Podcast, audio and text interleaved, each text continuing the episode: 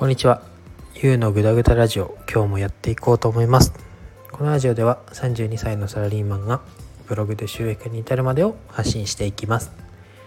今日のテーマはフロントエンド商品とバックエンド商品という概念について学びましたので、こちらについて復習も兼ねて収録したいと思います。えー、そもそもフロントエンド商品とバックエンド商品って聞き慣れない言葉だなと感じる方もいると思うんですけど簡単に言うと、えっと、フロントエンド商品っていうのがお客さんを集めるための商品。でバックエンド商品っていうのが本命の自分が売りたい商品のことになります。え具体的に言うとですね、え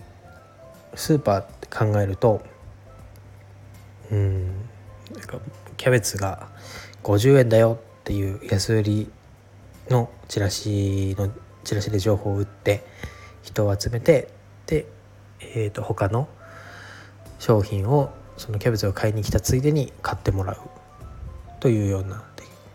感じで、えー、キャベツ激安のキャベツがフロントエンド商品で他に買ってついでに買ってもらうっていうのがバックエンド商品だったりとかあとスポーツジムとか英会話教室で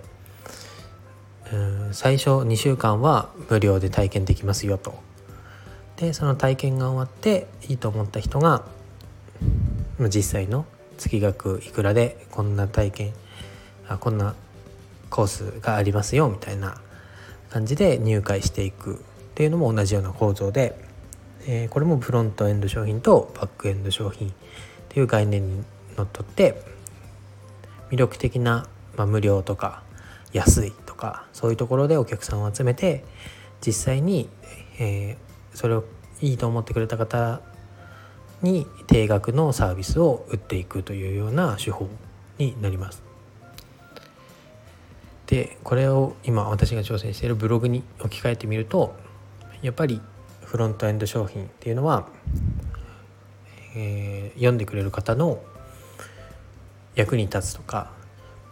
探しているものの答えになるような記事を書いてしっかりとお客さんに見てもらって信頼を勝ち得てそれで、えー、バックエンド商品として、まあ、その記事の中で紹介しているアフィリエイトの商品だったり